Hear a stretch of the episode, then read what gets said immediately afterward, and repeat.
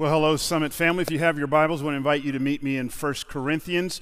We're going to be in chapters 1 and 2 as we, be, as we continue a series that we begun last week as our pastor just opened up our march through the book of 1 Corinthians that we are calling Cutting Through the Noise. Cutting Through the Noise. If you haven't gotten a chance to listen to last week's message, want to highly encourage you to do so. Um, I, uh, I emailed Pastor JD earlier this week and just told him I thought that was a phenomenal word in season for where we are as a church, not just a Little Seed church, the local assembly, but for where the Church of Jesus Christ in America specifically is. 1 Corinthians chapter 1, we're going to look at what the gospel does with culture, and specifically this whole idea of foolishness to the Greeks.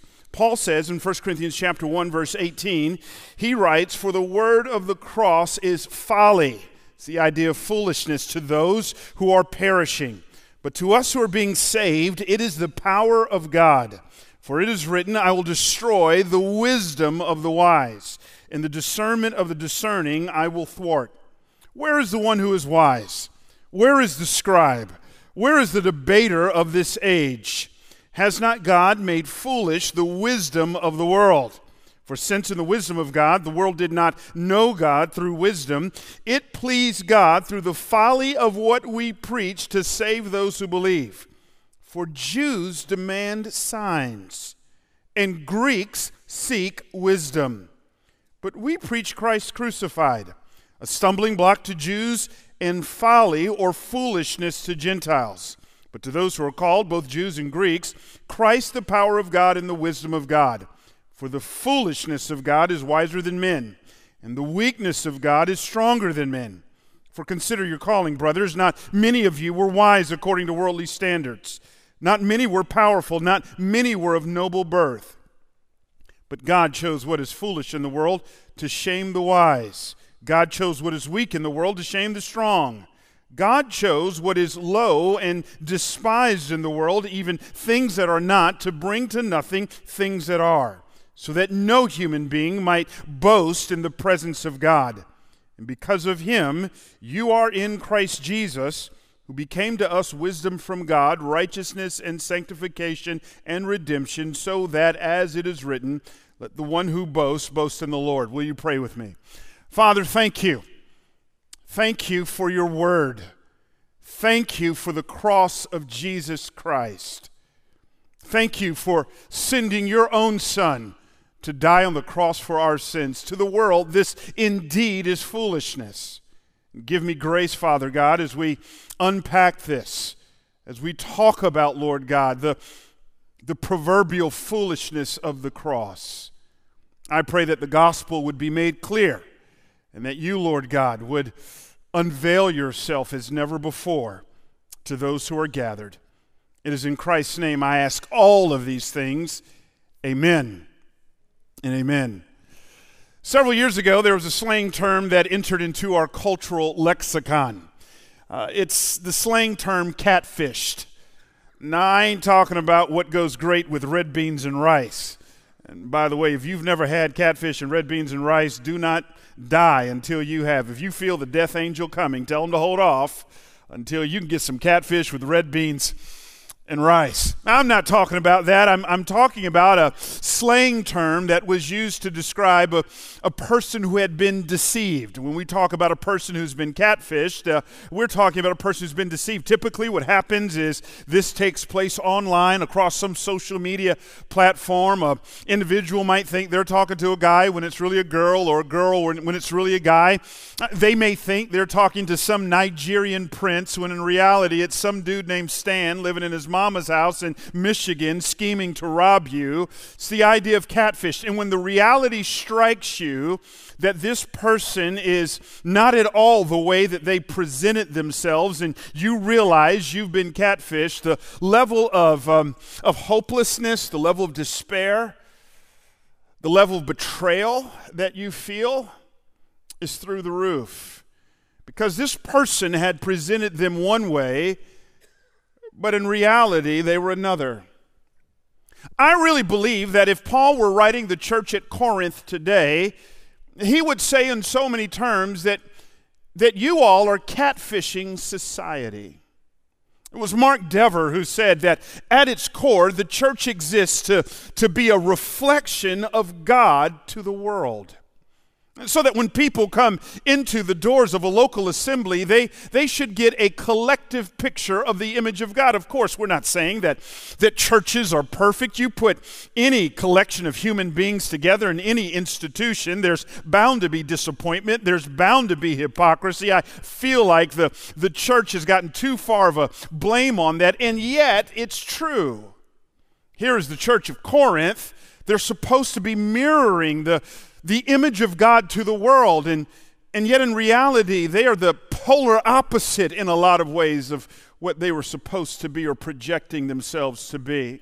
Uh, we learned last week that individuals would come into the church and maybe you thought you were going to walk into a unified body, and instead, what you got was division.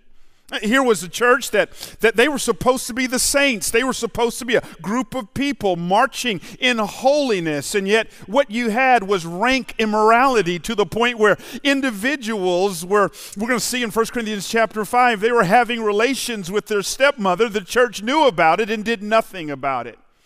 Here was all kinds of fighting. We're going to walk through a section of 1 Corinthians where individuals there are fighting with one another over what they think uh, they're free in Christ to do versus what they think they're not free in Christ to do. You'd walk into the church at Corinth for a worship service thinking you were going to get some, some sort of ordered, maybe liturgy or some sort of ordered worshipful experience. Instead, you got the polar opposite. You got this chaotic experience where there's a collection of narcissistic individuals who are, who are deflecting the glory away from God onto themselves.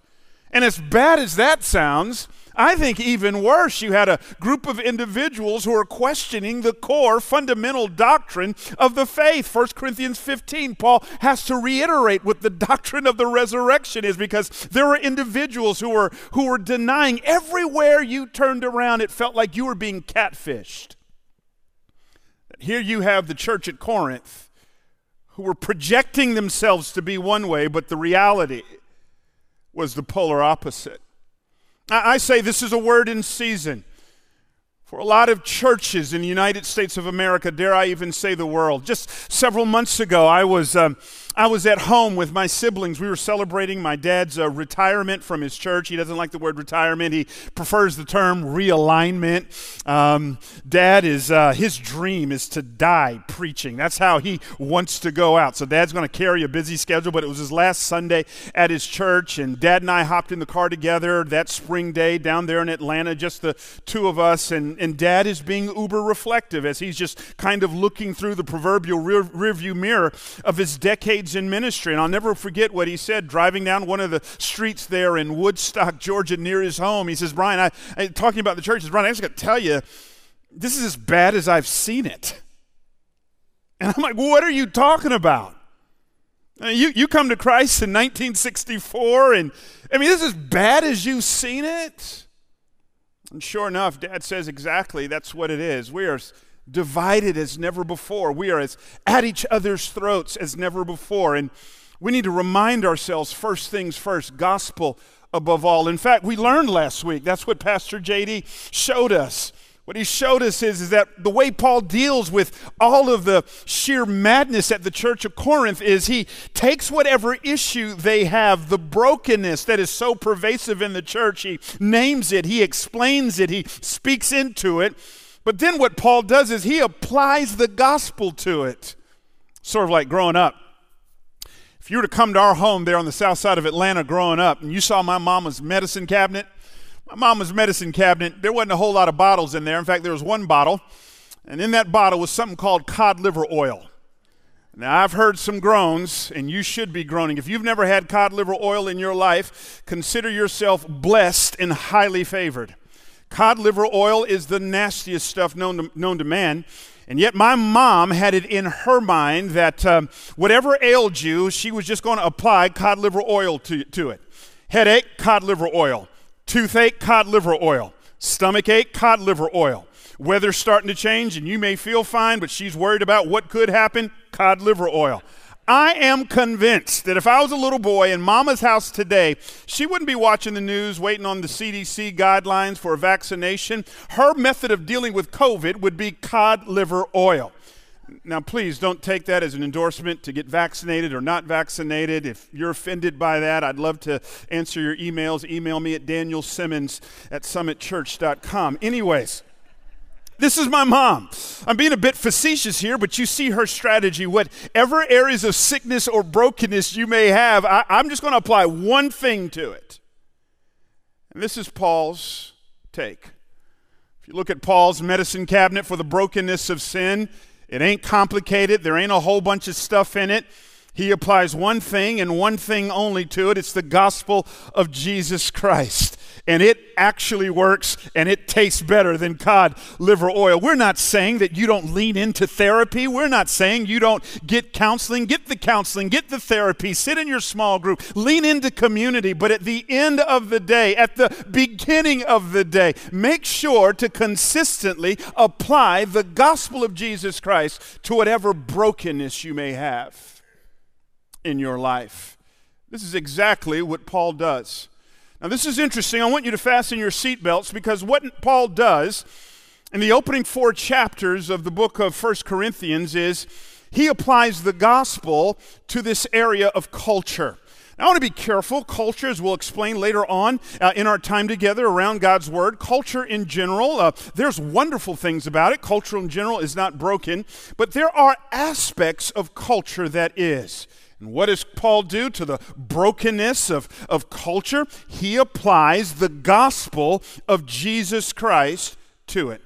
What I want you to understand, if you make your way through the book of First Corinthians, one of the subtle subplots of the book is there is this um, subtle theme, there's this tension of there being a clash of cultures. Where does this come from?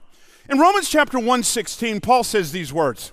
He says, I am not ashamed of the gospel for it is the power of God unto salvation to everyone who believes, not to the Jew only, but to the Jew first, and also to the Greek. Now, I know if you grew up in church, some of us grew up in church, and maybe you, uh, you learned this scripture at some vacation Bible school, um, scripture memory context, and oftentimes we were encouraged or presented this scripture and told to quote it evangelistically as well we should. But we shouldn't limit it to just uh, sharing our faith, as important as that is.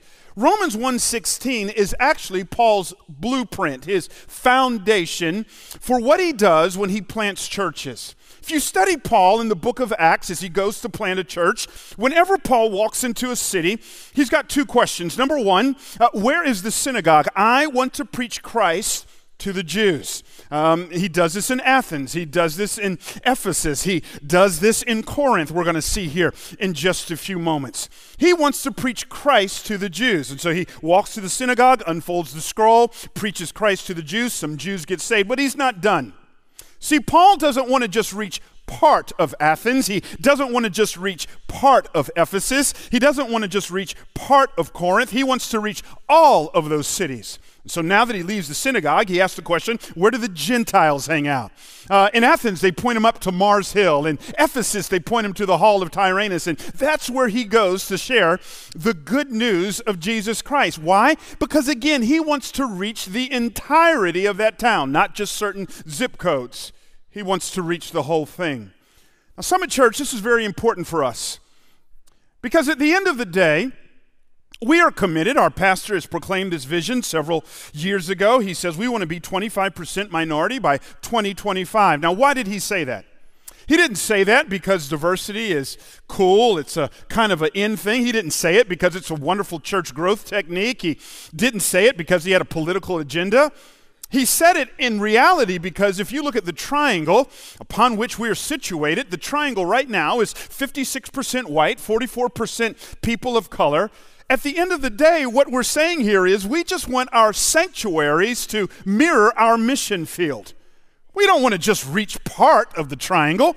We don't want to just reach certain zip codes of the triangle. We have a gospel above all greed. We want to reach all of the triangle for the glory and fame of Jesus Christ. Thank you for that one amen. But here's where things get a little messy. Here's where things get a little messy. Because Jews and Greeks didn't like each other. They weren't riding tandem bikes with one another. They weren't singing uh, wonderful praise songs about God with each other prior to coming to faith in Jesus. These two groups were historically at each other's throats, just like we have experienced here historically in the United States of America. So, how do they come together? Paul tells us right in 1 Corinthians chapter 1. In fact, over and over and over again in the book of 1 Corinthians, he talks about these two groups, but he does it within the context of the foolishness, the folly, the power of the gospel.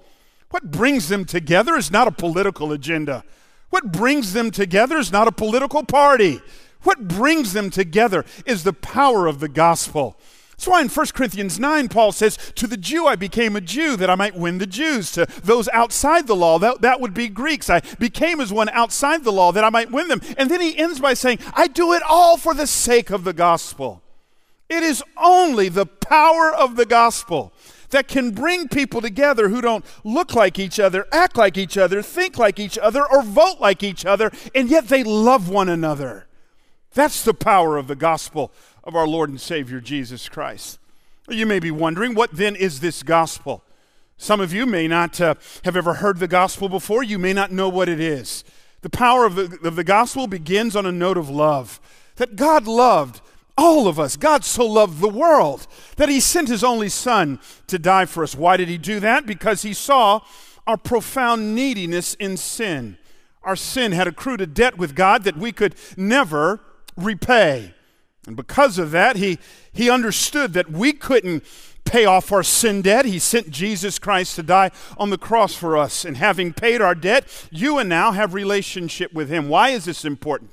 Because sin is not just personal, it is profoundly social. Sin rips apart the fabric of relationships. We see this right in the book of Genesis. When Adam and Eve sin, the first thing they do is they hide from God and they hide from each other. That's what sin does. It rips away at the fabric of relationships. The only thing that can restore those relationships is the good news of the gospel of Jesus Christ. Now, you have to understand a little bit about me. Um, when it came to school, grade school, middle school, high school, college, I was an incredibly lazy student. I didn't really start applying myself full on until I had to pay for school myself. So here I am. I graduate from college. Um, friends of mine graduated summa cum laude, others magna cum laude. I graduated thank you laude and just barely got through. And the problem with that is when it came to uh, grad school, which I wanted to go, no grad school was uh, offering me any kind of merit based scholarships. And that was exacerbated by the problem because uh, I was broke. I, I did not have the resources, I did not have the means to pay for grad school. And the other problem is, is that um, none of these grad schools, in their justice, were going to say, you can just come on in. You just come on in, we'll just take it on the chin. That's not how it works. Uh, because these schools have bills to pay. Uh, they've got cuts to check. Uh, they got uh, checks to cut to various teachers. They've got light bills to pay. In their justice, they could not let me in for free, and I didn't have the resources to pay my bill. Well, what happens? You understood. You understand what happens. What fills in the gap there is something called a scholarship. Some individual, a group of individuals, they have resources I didn't have.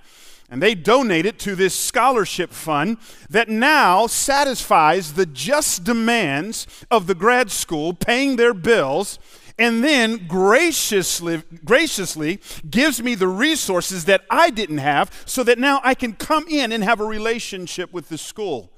Oh, friends, don't you understand? We had racked up a bill with a holy God that we did not have the resources to pay. God, in his justice, could not simply turn and look the other way. The bill had to be paid. But on a hill called Calvary, Jesus said, I will be the scholarship. I will step in and fill in those blanks. And now we are saved not by our works, not by our church attendance, not by our consecutive quiet time streak.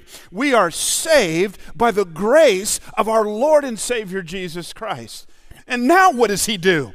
He now restores that relationship vertically. We are now in relationship with God, and He now drops us into a local assembly of believers known as the church and calls us to work out horizontally what God in Christ has already accomplished for us vertically, which is reconciliation. That is why when believers don't get along, that is why when believers walk in division, it is an assault on the reconciling power of the gospel. So here's what Paul says I'm grieved. I came and we planted this church. In fact, uh, it says this in Acts chapter 18. Luke writes that Paul tried to persuade Jews and Greeks. Some of them got saved. You put them in a church. And now what's happening? Chaos, sin has gotten a foothold. And Paul now says, I, I want to show the power of the gospel. The power of the gospel to speak to your culture. He says, I, I want to press in a little bit. I want to show you what the gospel of Jesus Christ does with culture. He says, Hey, Jews, I, I want to talk to you for a minute. I, I understand a little about your culture. I'm Jewish myself. And, and here's one of the ways that the gospel presses in on your culture Jews seek signs. We're going to unpack that in weeks to come and see, see how that's problematic. And he then goes on to say, hey, hey, Greeks, I, I understand a little bit about your culture. Again, 1 Corinthians chapter 9, he says, to those outside the law, I became as one outside the law. So he says, look, look, I, I understand a little bit about that, but I, I want to show you how the gospel presses in on this. I, I want you to listen to me because what Paul models for us is that the gospel, when it comes to culture, both contextualizes and confronts culture. I'll give that to you again. The gospel, when it comes to culture, both contextualizes and it confronts culture. What is culture? Culture is simply the house that we live in. Uh, culture is a powerful mixture of language and upbringing and economics and ethnicity. We've all been powerfully kind of molded and shaped by culture. Culture, in and of itself, isn't bad, but as we've noted, there are some aspects of it. Again, Paul deals with this. He doesn't just throw out the Jewishness, the baby with the bath. bathwater. No, there's great things about being a Jew. But he says, in this context, I got a problem. Jews seek signs. Yeah, there's great things about being Greek, but I got a problem in this context. Greeks seek wisdom. So, what he wants us to understand is that the gospel contextualizes. What, what does this mean? Again, 1 Corinthians 9, 19 to 23 is helpful. It is these seminal texts on contextualization. When we talk about contextualization, we are talking closed hand and open hand. What we mean by this is that that there are certain things that we are fixated on, that, that we have a closed hand on. Specifically, we have a closed hand on the message of the cross. That never changes. The substitutionary atoning work of Jesus Christ. The fact that he died in our place and for our sins ain't up for discussion. It ain't up for debate. Uh, salvation by grace through faith is not something we, we get to tinker with, closed hand. The message we don't fiddle with, but open hand is our methods, how we convey the message. While the message never changes, the methods we use to communicate that to various cultures not only should change, but must change. And we contextualize the gospel in order to confront the idols of a given culture. Let me give you a couple of analogies of what I mean by that. Some years ago, uh, my wife and I and our family, we moved to Memphis, Tennessee to plant a church. Didn't take us long to figure out that, uh, that Memphis, Tennessee is an old South city where most of the people there are from there. They're, they're natives. And also, you need to understand a little bit about the culture of Memphis, Tennessee. Uh, most of them grew up in church. Most of them grew up profoundly religious. Because of that, that, that allowed me to contextualize the gospel. I, I, I could now um, take for granted that these people had a higher than normal biblical IQ. I could get by with saying stuff like, You remember the story in the Bible because they had been taught it as a little kid. And yet, at the same time, I realized that my evangelism in the city of Memphis was going to have to be different. I was now talking to the religious elder brother of Luke 15, that story of a father and two lost sons. We're not dealing with irreligious people who don't come to church. We're, we're dealing with people who, uh, who, who were born in church, so to speak, who grew up in church, who are close in proximity to the Father, but their hearts are as irredeemed as the irreligious. I had to learn to speak to that. Several years later, I found myself pastoring uh, in Silicon Valley, which uh, took me all of a few seconds to realize I ain't in Memphis anymore. Silicon Valley is not the Bible Belt. Most of the people in Silicon Valley don't call themselves Christians, weren't, weren't raised in the church. If they did spend any time in the church, they left the church never to return. Uh, we would do evangelistic outreaches there, knocking on doors. Typical uh, uh, reporting time, we would talk about people who got yelled at and screamed at as we just kind of knocked on the doors. Uh, they're slamming the doors in our face. They weren't trying to hear it. At the same time, the Bay Area has this huge success idol. I know success idols are everywhere, but there's an extra dose of that in the Bay Area. So, what we had to learn to do is to contextualize the gospel. We couldn't say things like you, you, you know the story or you're familiar with the story. In fact, oftentimes in my messages, I would quote from secular writers, almost like what Paul does in Mars Hill in Acts 17, to build a bridge with them. But I would also confront the idols of their culture. See, this is what Paul does. Paul says, I, I want to just take the gospel to you. Um, to the Jew, I became a Jew. That, that is, I've contextualized. To those outside the law, the Greek, I became as one outside the law. I, I've contextualized in order to confront. What is Paul confronting? He is confronting their various idols. Jews, you seek signs. Greeks, you seek wisdom. Here's what I want you to understand no matter what your culture may be, no matter if you're white, if you're black, if you're Korean, if you're Hispanic, no matter what your culture, no matter what your ethnicity, there's some great things about it. But there are some things that we must allow the Holy Spirit and the gospel to press against. Right now, all of us are in one of two boats. Either our culture is driving the gospel, or we're allowing the gospel to drive our culture. It's not my money that challenges the gospel. It's the gospel that challenges my money. It's not my, my blackness that challenges the gospel. It's the gospel that challenges my blackness. This is what we mean when we talk about gospel above all. So now we whittle down and we understand Paul is saying, I, I want to take some time, Greeks, and I want to challenge you. I want to show you how the gospel confronts your idols. And I think when we unpack this, as we round third and head for home in this sermon, we're going to see some powerful takeaways for us. Here's Paul, he's writing to the Corinthians. As we learned last week, the city of Corinth sat on a major thoroughfare. It was a popular spot for the Greek sophists to come through. The idea of sophist, it's the Greek word for wisdom. Originally, the idea for wisdom is really the idea of skillful living.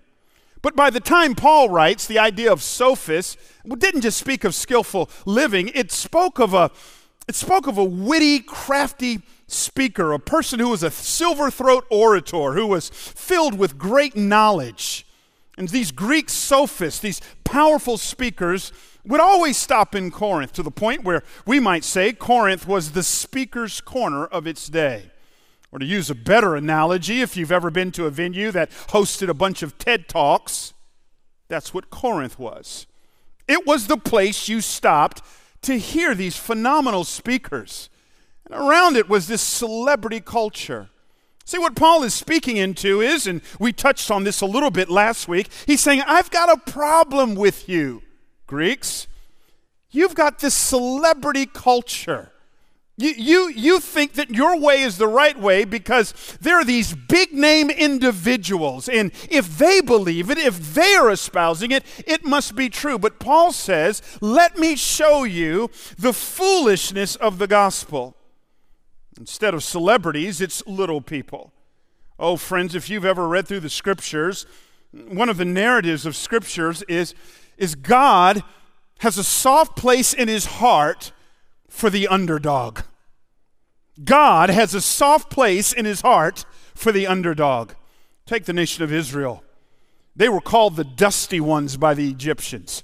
Here's Israel in bondage to the Egyptians, and the Egyptians deemed them to be insignificant. They called them the dusty ones. And what then happens? God then shows up and works mightily and uses the Israelites to pull off one of the biggest upsets of all time. Why? That he might get glory. Or take Ruth. Ruth is a starving immigrant on the brink of death in this foreign country. She's gone through all kinds of heartache. And God shows up, and what happens? She marries a man named Boaz. She becomes the grandmother of David and ends up in the lineage of Jesus. Her grandson David, we might put him as one of the little people. When Samuel shows up to anoint the next king, David's own father deems him as being so insignificant, he doesn't even call him out as a possibility to be anointed as king. Finally, Samuel says, Is there someone else? David is brought in, he's anointed king, and this little insignificant one ushers Israel into her golden age. Or take Mary. Mary is from a podunk village called Nazareth, of which it was asked, Can anything good come from Nazareth? And yet she's chosen to be the one to birth the Messiah. And speaking of the Messiah, Jesus does not come to earth as a Roman senator. He doesn't come to earth as an affluent member of the upper class. He comes to earth born to two very poor people. And here's an individual who works a blue collar job. Jesus says of himself, birds of the heaven, uh, birds of the air have nests. And um, uh, here's a person who says, uh, the Son of Man has no place to lay his head. He's homeless. I want you to understand that God has a heart for little people. We see this in 1 Corinthians 1 26. Paul says, For consider your calling, brothers. Not many of you were wise according to worldly standards. Not many were powerful. Not many were of noble birth. But God chose what is foolish in the world to shame the wise. God chose what is weak in the world to shame the strong. God chose what is low and despised in the world, even things that are not, to bring to nothing things that are, that are, so that no human being might boast in the presence of God. We are not saying God doesn't use affluent people. I mean, that's why Daniel's in the Bible. That's why Abraham's in the Bible. God does use affluent people, but why does God have a proclivity towards the little people? Because God is all about his glory. He wants to use people that the world would say, are downright underdogs so that he might radiate his glory to the world. Now, friends, this is good news because if you're watching this and you feel overlooked, if you're going through a rough season, if you feel as if you grew up on the wrong side of the tracks or you're in a bad spot in life, and Satan's whispering in your ear, you're too insignificant, you're too broken, you're too messed up, if I understand the little people theme right, you are exactly the kind of candidate God wants to use to show off his magnificent glory. God has always had a soft spot for little people. But not only that, do we see the foolishness of the gospel being contrasted by little people versus celebrities. We also see the foolishness of the gospel in this contrast between apathy and love. Here were the Greeks the Greeks had a concept called apatheia. Apatheia, again, what we would translate as apathy. They used it in relation to the gods. The Greeks said, these, these sophists said, that the gods are, are filled with apatheia. The, the idea of apatheia is they have no sense of feeling. To the Greek mind, it was sheer foolishness that a deity would be filled with any kind of emotion for mere humanity.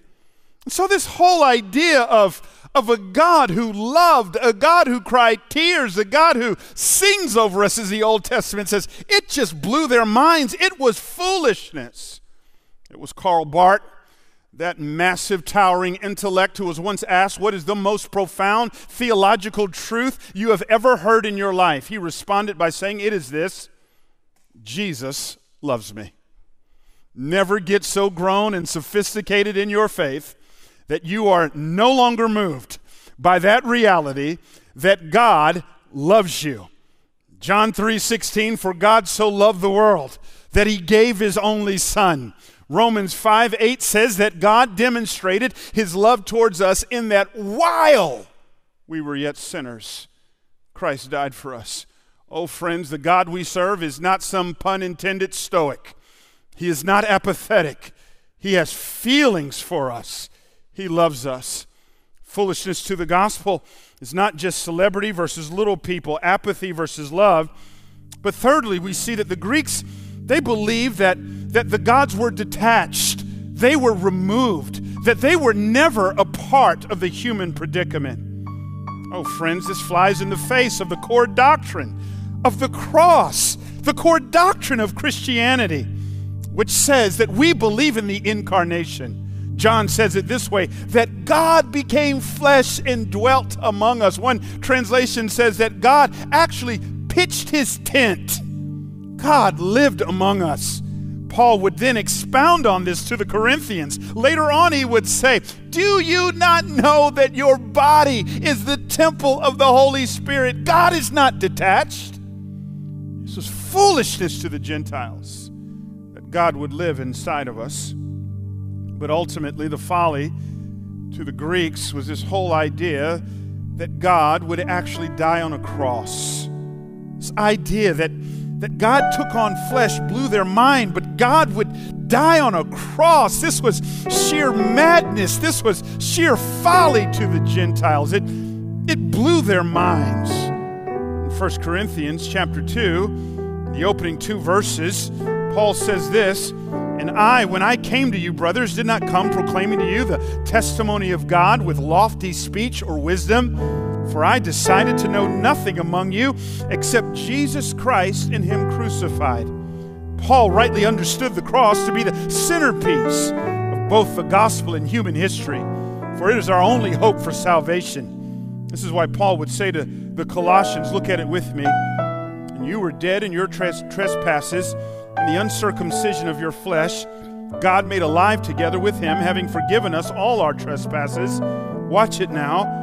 By canceling the record of debt against us with its legal demands, this he set aside, nailing it to the cross. Listen, I'm almost done. Paul talks about the record of debt. What is the record of debt? It's exactly what it was what it, what it sounds. When a person died, all of their debts were written down and it was nailed on the cross above them. The record of debt in our culture, we might say it's our credit report. Our credit report lists all of our debts, all of our creditors. But in a sin or moral sense, in a spiritual sense, the record of debt is every sin we've ever committed, are committing, and will ever commit. Paul says that when Christ was crucified, this was nailed to the cross and it was canceled. I love this the idea of the word canceled in Greek, it means to wipe away as if it never happened. The closest thing we have to this in our context is what happens when a criminal has their record expunged. When a person's record is expunged, whatever the offense was, whatever they were convicted of, it was wiped away as if it never happened. This is foolishness to the Greeks. I don't care what it is you've done. I don't care how much of it you've done. When you enter into a relationship with God, your record of debt, no matter how many pages it is, of every sin you've ever committed, are committing, and will ever commit, is wiped away as if it never happened, and you are restored the full rights of citizenship, of being a son, being a daughter. This is foolishness to the Greeks.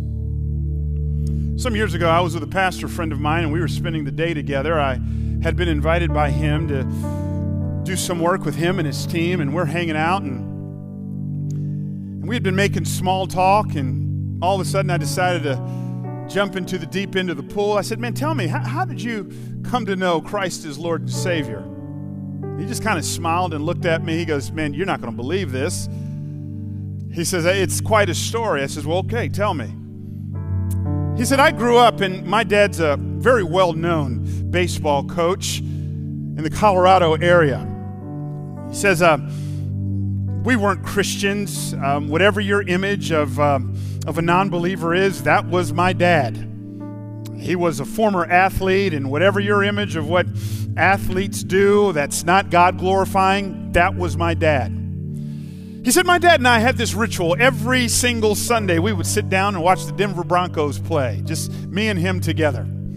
And he said it was just one Sunday, we're having our ritual, and dad's doing what he always does watching the game. He's chugging beers and chugging beers and chugging beers, and to the point where he's buzzed, but he's not drunk. But this is kind of dad's routine. So here's my dad chugging beers, chugging beers, chugging beers.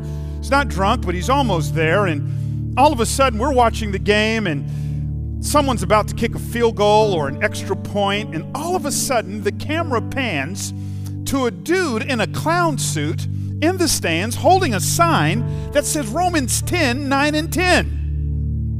He said, My dad stops and says, Get me a Bible. He says, My dad had never said that before. Honestly, I thought that was the beer talking. I don't move right away, but my dad is emphatic. Get me a Bible now.